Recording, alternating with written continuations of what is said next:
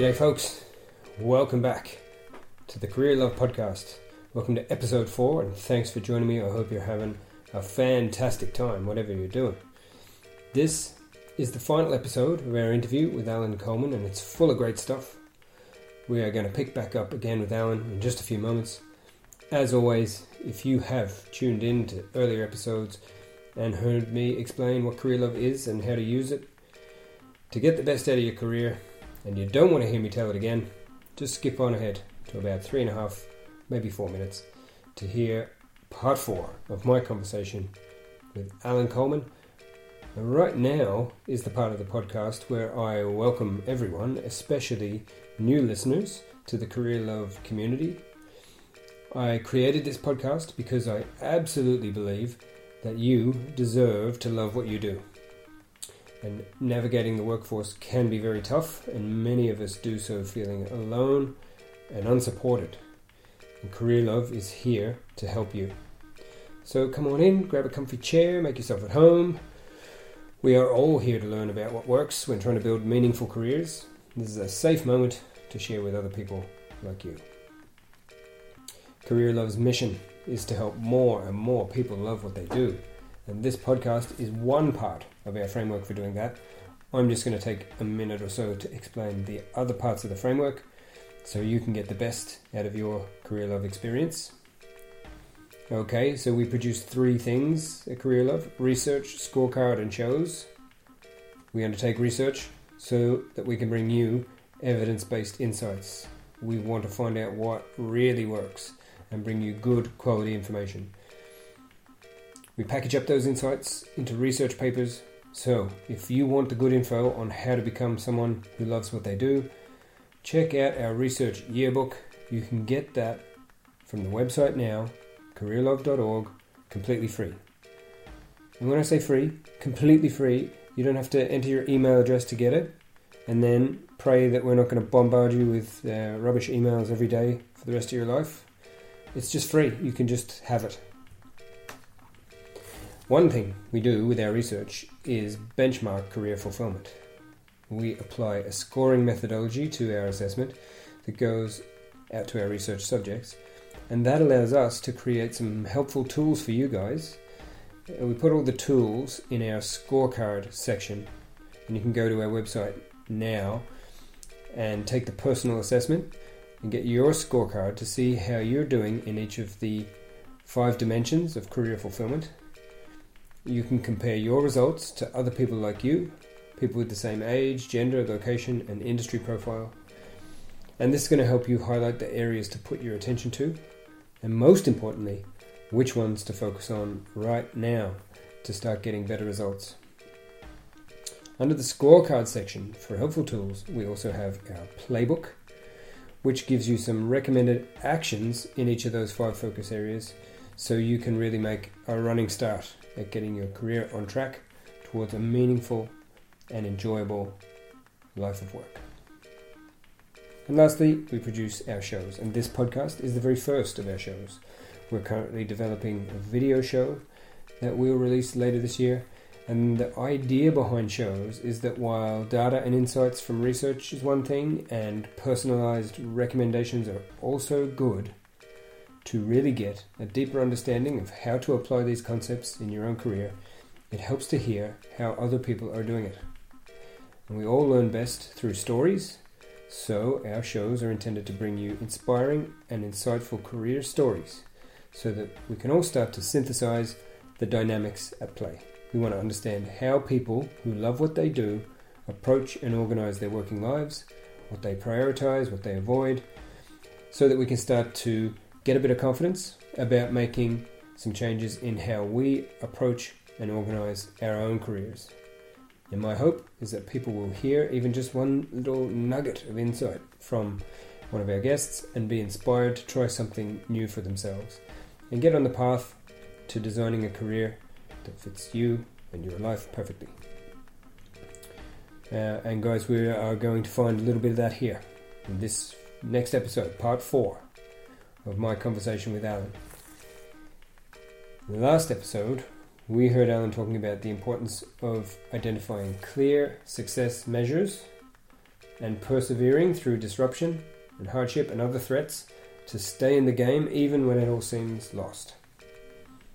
In this episode, we're going to hear how Alan grows his business and starts to generate some of the success that Wolfgang Digital is known for today. I want you to pay close attention to Alan describing how he and his team stay aligned to their values as they grow, sometimes in absolutely hilarious fashion, and finally, how Alan uses the power of his success with Wolfgang to drive environmental impact with Wolfgang Forestry. This, guys, is a truly inspiring story for anyone interested in using their professional experience to create a positive impact in their community or indeed in our society.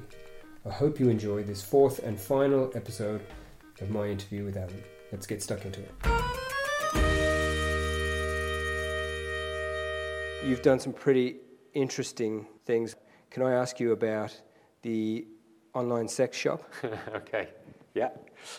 Um, so, anybody read the Four Hour Work Week? Tim Ferriss? I, I have. Yeah. Any, any you guys familiar with it? Yeah, if you're familiar. Okay. So, whenever was that? I was like fucking, I don't know, 2011 or something.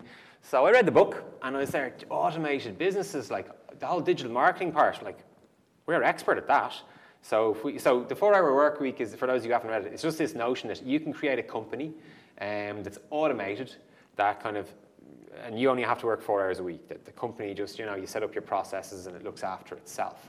And ultimately, what he's saying is, and this, there was lots of people, this used to work, and um, probably still works for, for really smart people, but you drop ship a product. So you'd set up a website, it might be like whiteboards.ie, okay?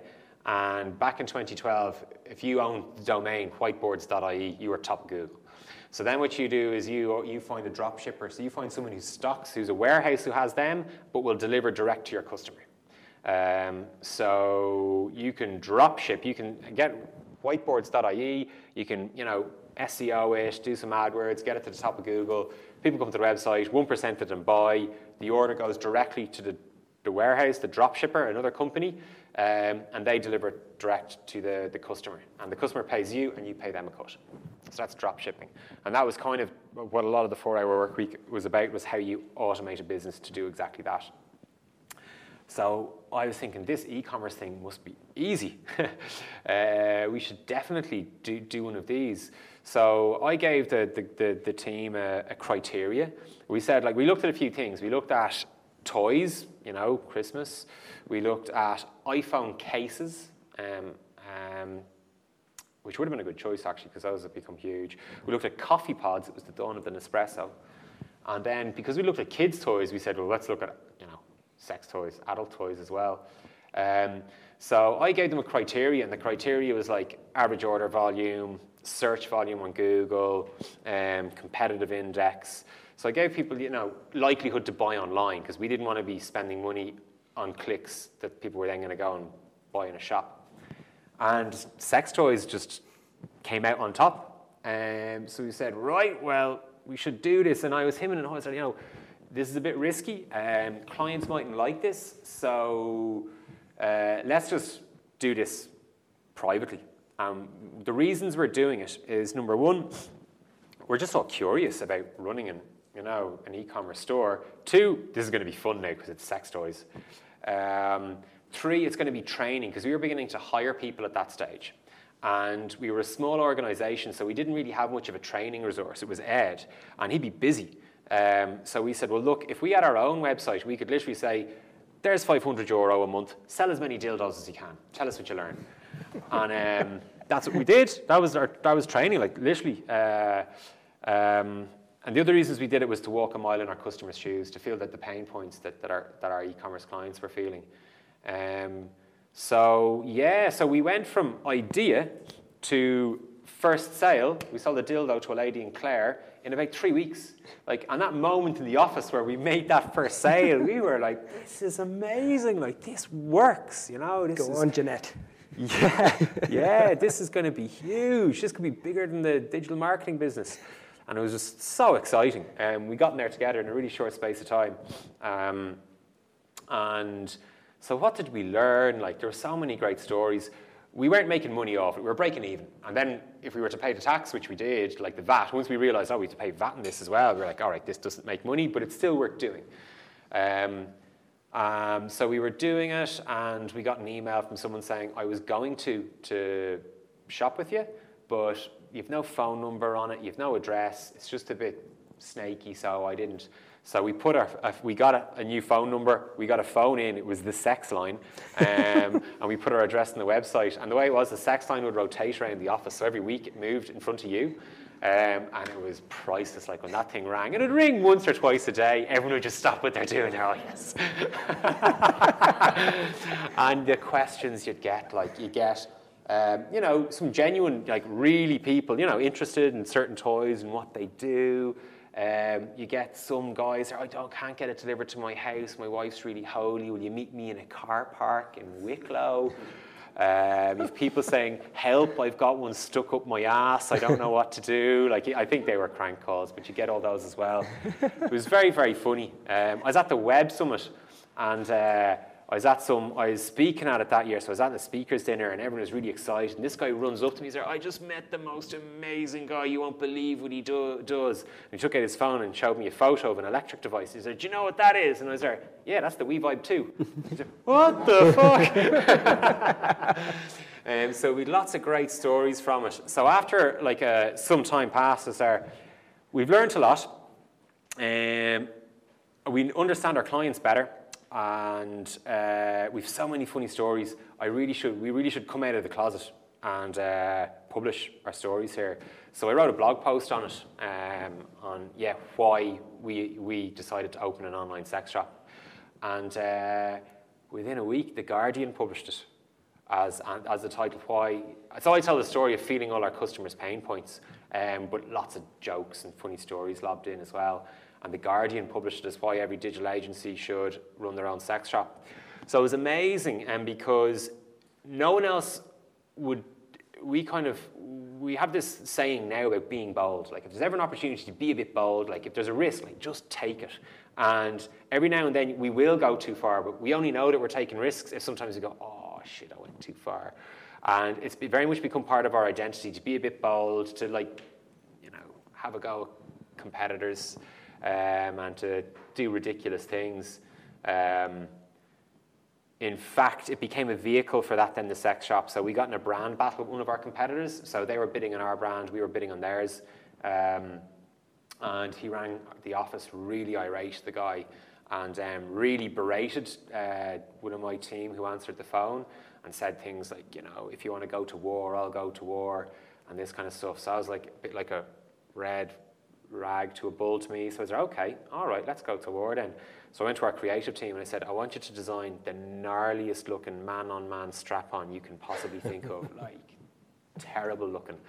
And uh, Google had just changed its spelling policy. So if you misspelt a brand you were searching for, it would still show you their ad. So I took his company's name, I stuck a letter in, so his company was something like DPFOC, and I turned them into the Dipfuck, and I called this vibrator the Dipfuck, and I SEO'd the shit out of it. And then anyone who went Googling for his brand started seeing ads for a man on man vibration strap on. So people were like, I can't believe we're doing this. And oh Jesus, do we need are we really gonna are we really gonna do this? And the ad was live about six hours when the phone rings and it's a director of Google, like, and I've never spoken to a director of Google before at this stage, and you're like, Alan, hi.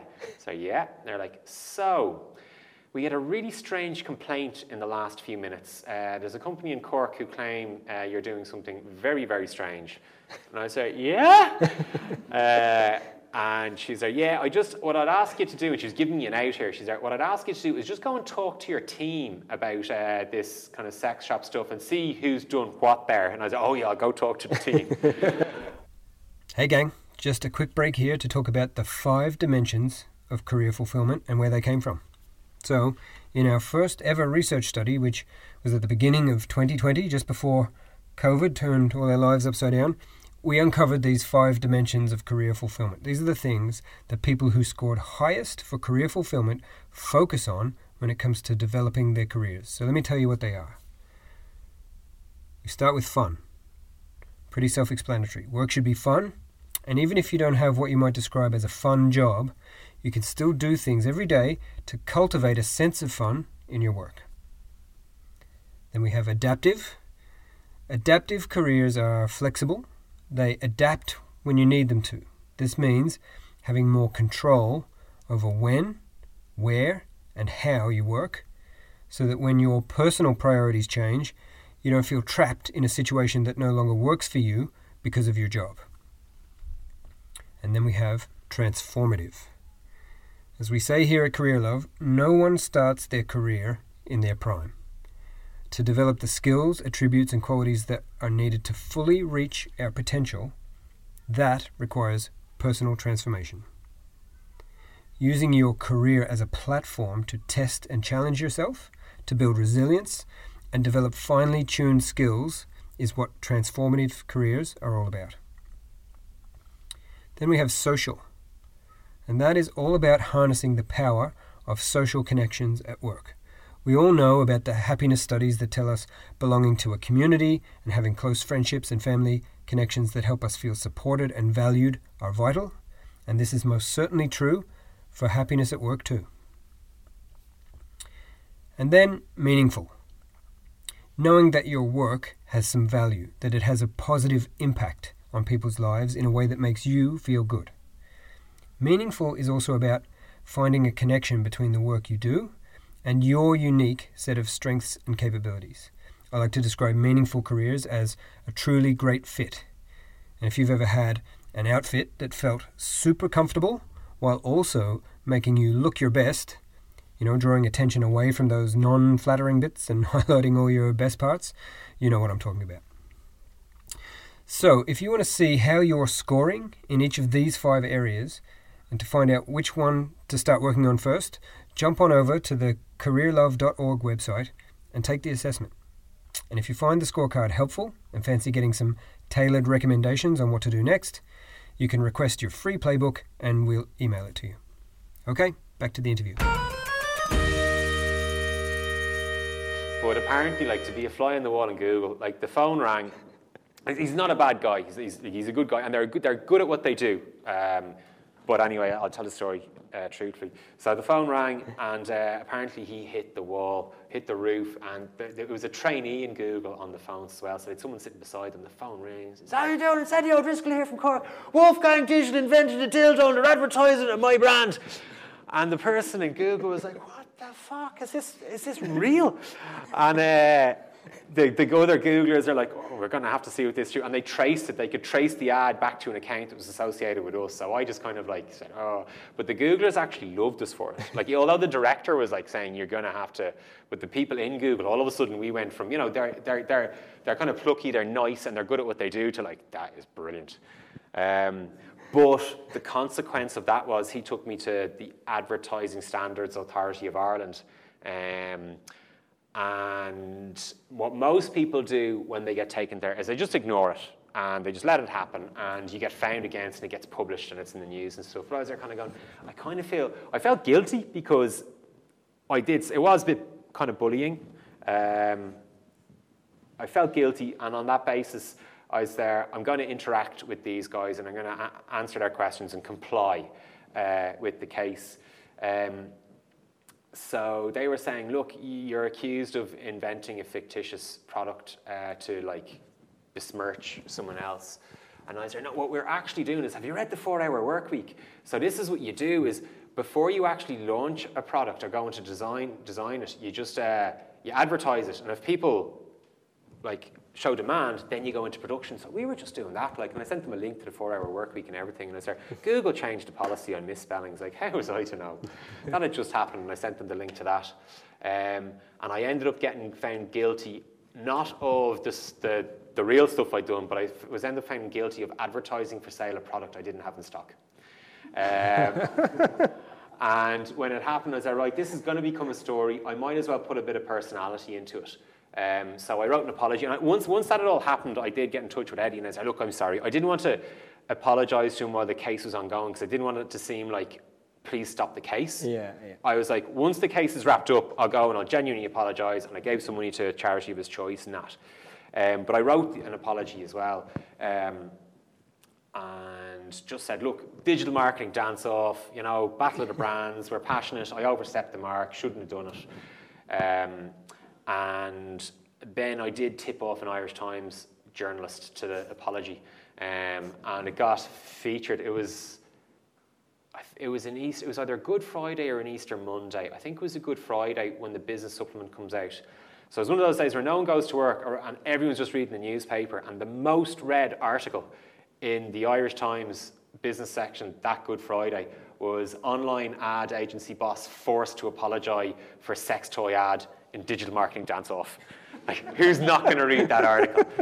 Um, but so I was really embarrassed. Like I lost a lot of sleep over that. But at the end, I said, look, that's just me being me, and that's just us being us. And yeah, we're a little bit bold, and it's a bit cheeky, and there's an element of not nastiness, but prickliness to it. But I was there, that's us being us. So I asked our clients. Ultimately, I'd lost quite a bit of sleep about it.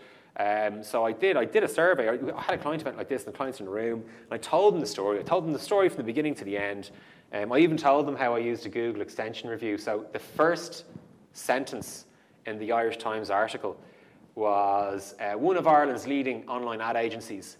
So I took that snippet and stuck it in an ad text uh, that said, you know, if anyone searched digital marketing, we had like one of Ireland's, Irish Times, one of Ireland's leading digital marketing agencies. So we even managed to find that silver lining in the, in the article. um, but I told the clients the story, and I was like, right, so, and I did a survey like what you have up there, I was there, who thinks I overstepped the line? And about 30% of them, like, you went too far. But a good, like, 60 something percent said, you know what, that was, that was good marketing. Like, it's, it's you being you. And that's the difference between you and the other agencies out there. And I guess what I learned is we don't need, like, our market share is about 2%. So we don't need everybody to like us. If 10% of the people like get us and see us as very different to everybody else and really like us and only want to do business with us, well, that's good enough. Um, that's more than good enough. So, and because I always target our communications towards our clients, I'm not, I'm not speaking to everybody in Ireland whenever I do any media. I'm specifically speaking to clients who have a relationship and know we're a bit bold. It means I can be a lot more brazen and a lot bolder in what I'm doing. And when I do go too far, I can say, I'm sorry, uh, I went too far there, but you did give me permission when you told me that uh, the, the dip fuck thing was all right. so there is, Al, there is so much rich stuff in there that lines up to, you know, some of the core principles mm-hmm. around creating a career that you can love, right? So mm-hmm. one, having fun at work, mm-hmm. right? And then leveraging your strengths. But importantly, you know, we had a conversation in the room here earlier before we started the interview around purpose and uncovering, you know, getting to know yourself individually and what your core values are mm-hmm. and and what you are and what you aren't. Mm. And it sounds like you've not only done that at an individual level, but that you've done it with the culture in your company mm-hmm. and you know what Wolfgang is and what it isn't. Yeah.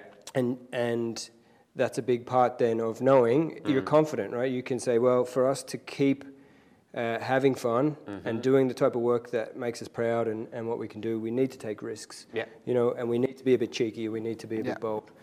And so, again, those are just so uh, incredibly important in terms of, you know, when, when I say these conversations are about shining the light on those examples, mm-hmm. right?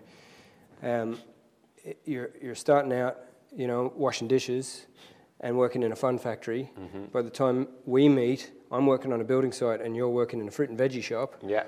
But applying those principles has yeah. has worked, right? And that's the important thing I really want to highlight from from this story. Another quick break here to mention our social mission at Career Love. We want to help as many people as possible avoid careers that feel like they're draining your energy and holding you back from a well lived life, and create careers that give you energy and help you thrive. We think that for this to be the norm rather than the exception, there are some very important structural changes needed in the way that we approach work as a society.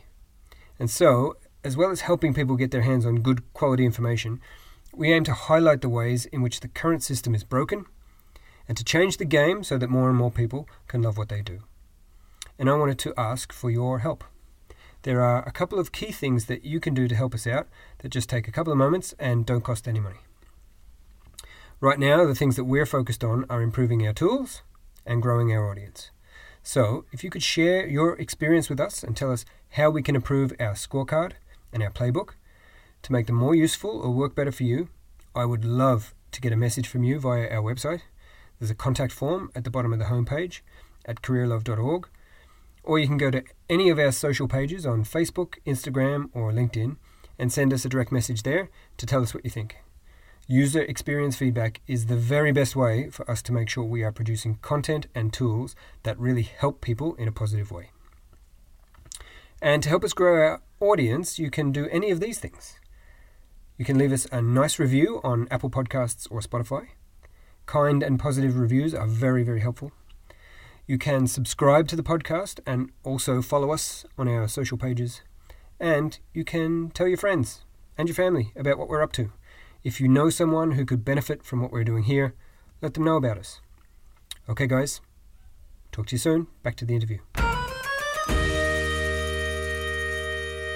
With the few minutes that we have left, Yeah. I want to hear a little bit about the forestry stuff because I think that is the next evolution of, of you tapping into core values. Mm.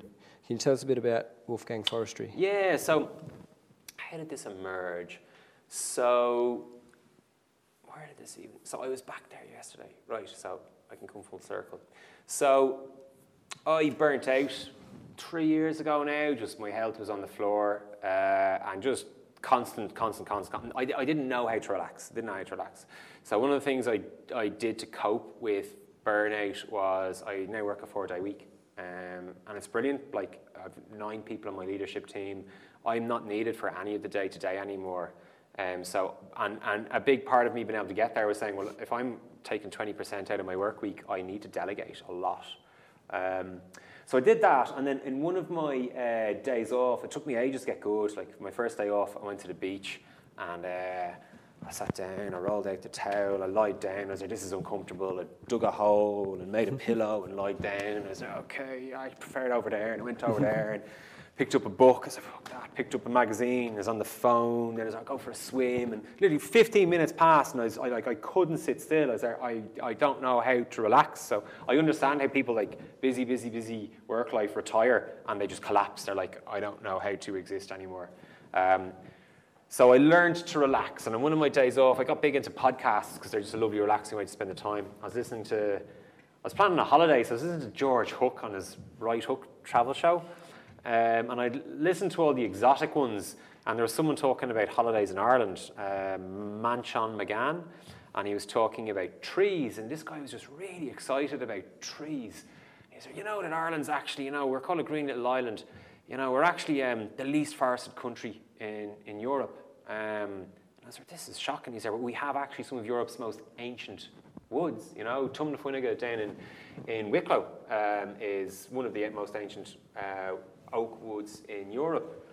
And um, you know, he tells the story that all of Wicklow was Ireland was all oak, but all of Wicklow was oak, and the British uh, chopped it down to build chips. So the, the British literally conquered the world on Irish oak, um, because Ireland's got um, really good favourable conditions for growing trees. We've actually some of the best conditions in the world. There's trees that take like 160 years to mature in Scandinavia that grow mature in 40 here. So we've phenomenal conditions for growing trees. So kind of the first thing that happened was, I guess, when I heard that one, we were only one percent forested. Like I was like, that's terrible. Like we need to, you know, we need to, to fix that. And when I learned that we had um, an unfair advantage when it comes to growing trees, the entrepreneur in me was enlivened. And I like, oh, this is, I should really do this, um, plant more trees. And then when I learned that the English had chopped them all down, like the, the Irish patriot in me was alive and I like, I'm definitely going to plant some trees.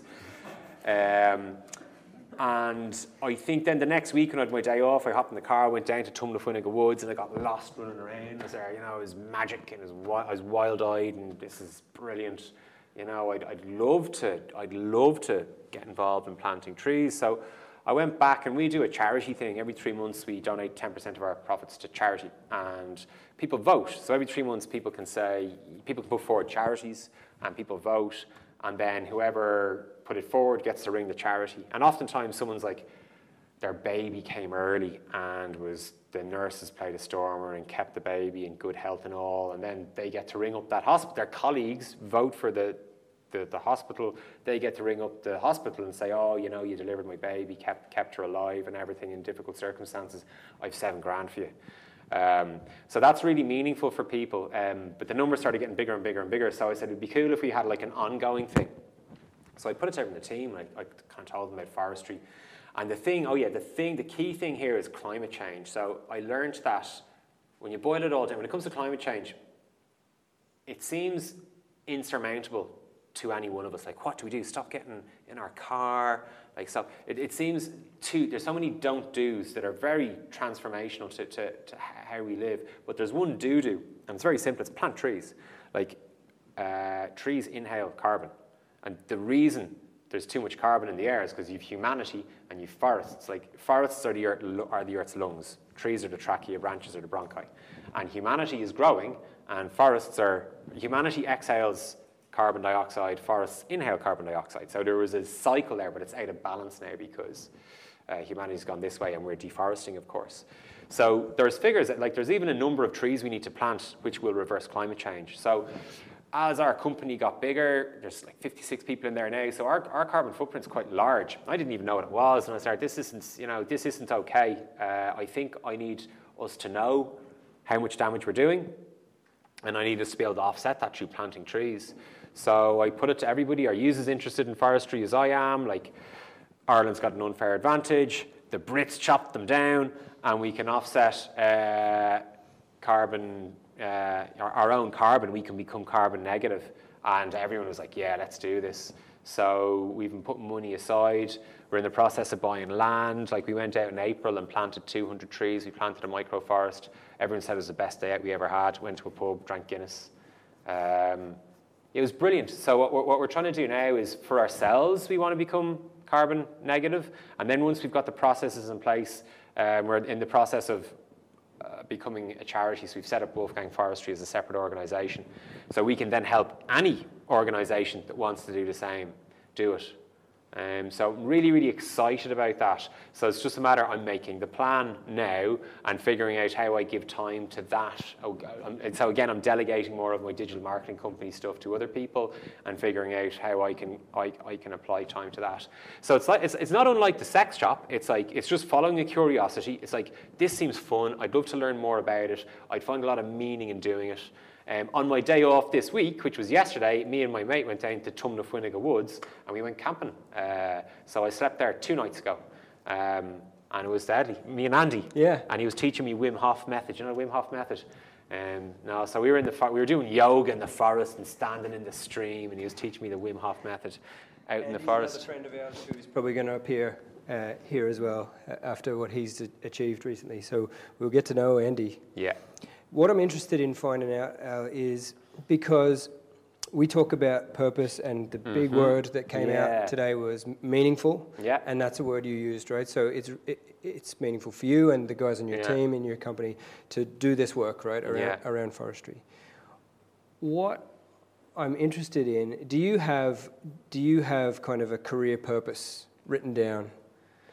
I wonder if I do. So I guess what I want uh, is I want Wolfgang to be a brand that straddles lots of industries. So forestry is just the next one um, in lots of countries, and to be recognised for excellence and being a bit bold. Um, like been really good to their stakeholder, great place to work, great place to do business with. You know, expert at what they do, independent thinking, a little bit bold. So that's my overarching thing.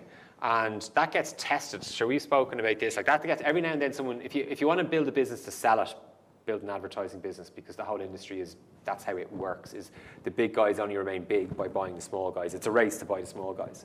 So every so often someone comes and tries to make me a millionaire uh, and i always say no and i didn't even know I, it took about three or four goes at saying no till i even understood why i was saying no. It was really guttural if that makes sense.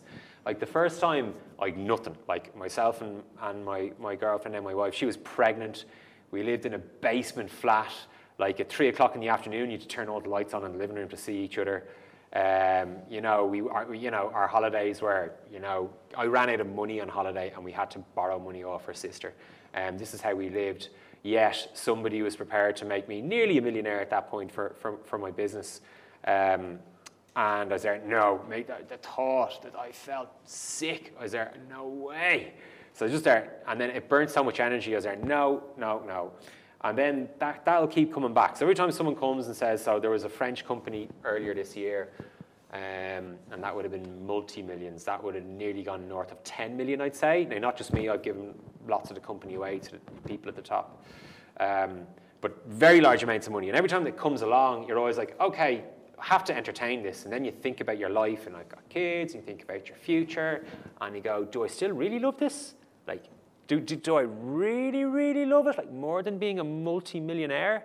Um, and then I go, well, why am I doing it? Like, I, I love what I do. I love who I do it with. If I'm ever falling out of love with it, I can change it. Like, I can reshape the output of the organization. I can go off on a new project. I can reshape my day to day. Whereas to go and work for someone else, like, because that's what happens, by the way. If you sell your company, you have to work for them for three years to get all your money. And was there now, like, I feel like I'm, I feel like the life of a millionaire because I'm in charge of what I do. And my overarching ambition is to have Wolfgang cross multiple industries, multiple brands.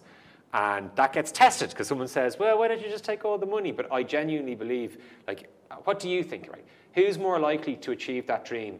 This lone person with millions in the bank or the person with, like, a brilliant digital marketing company, loads of potential leaders for their next businesses, um, and money, you know, not millions, but money coming out of the digital marketing company. Like, I don't know what you think, but I certainly feel like I'm closer to the bigger picture by not taking the money and just keep going as I'm going, doing the stuff I love.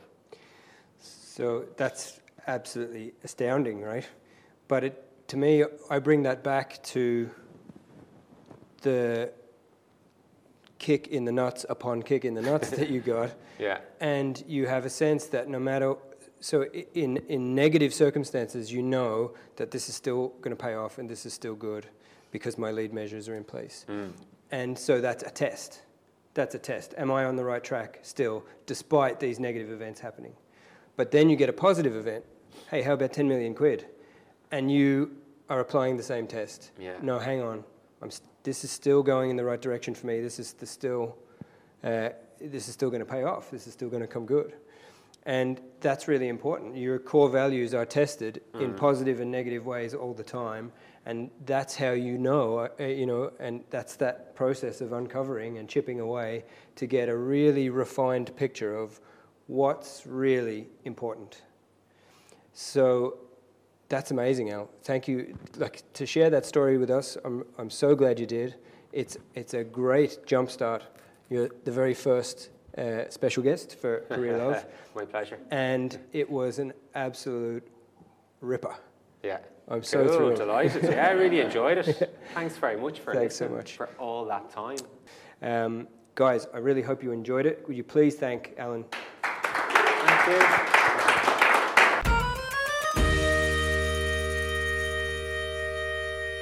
Okay, guys, that's the end of our four part series with Alan Coleman. Hope you enjoyed it and I hope you uh, found it useful. I hope you found something in there that you can use as you go in and develop your own career. My big thanks to Alan for um, allowing us to record that interview way back in the day. Um, coming up next, we have a fantastic interview with Luke O'Reilly. Luke is a freelance advertising creative here in Dublin and a good buddy of mine.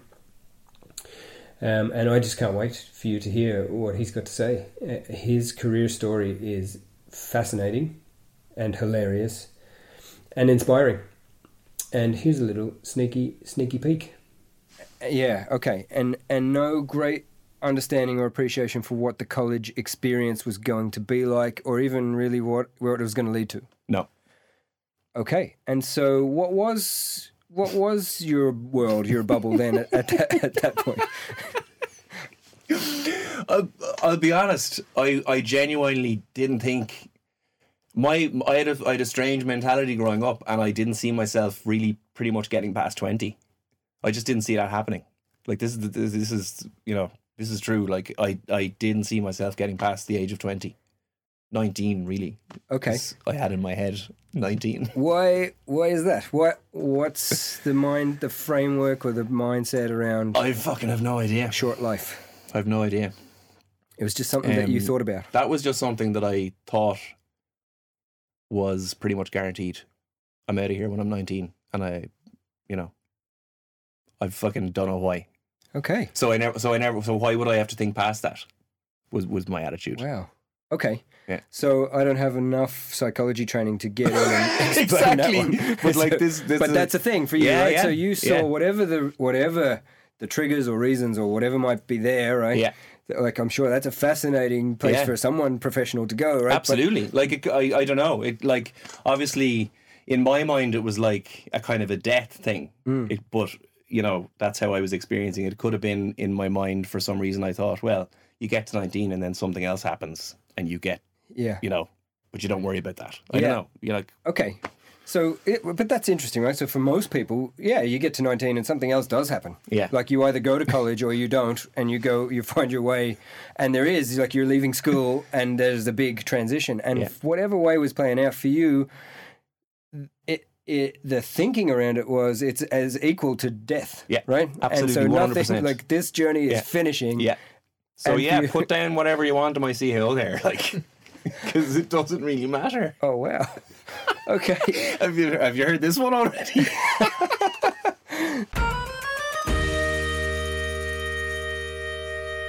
Okay, folks, that's it for episode four. We will see you again in episode five. I hope you're enjoying whatever you're up to. Talk to you again soon. All the best.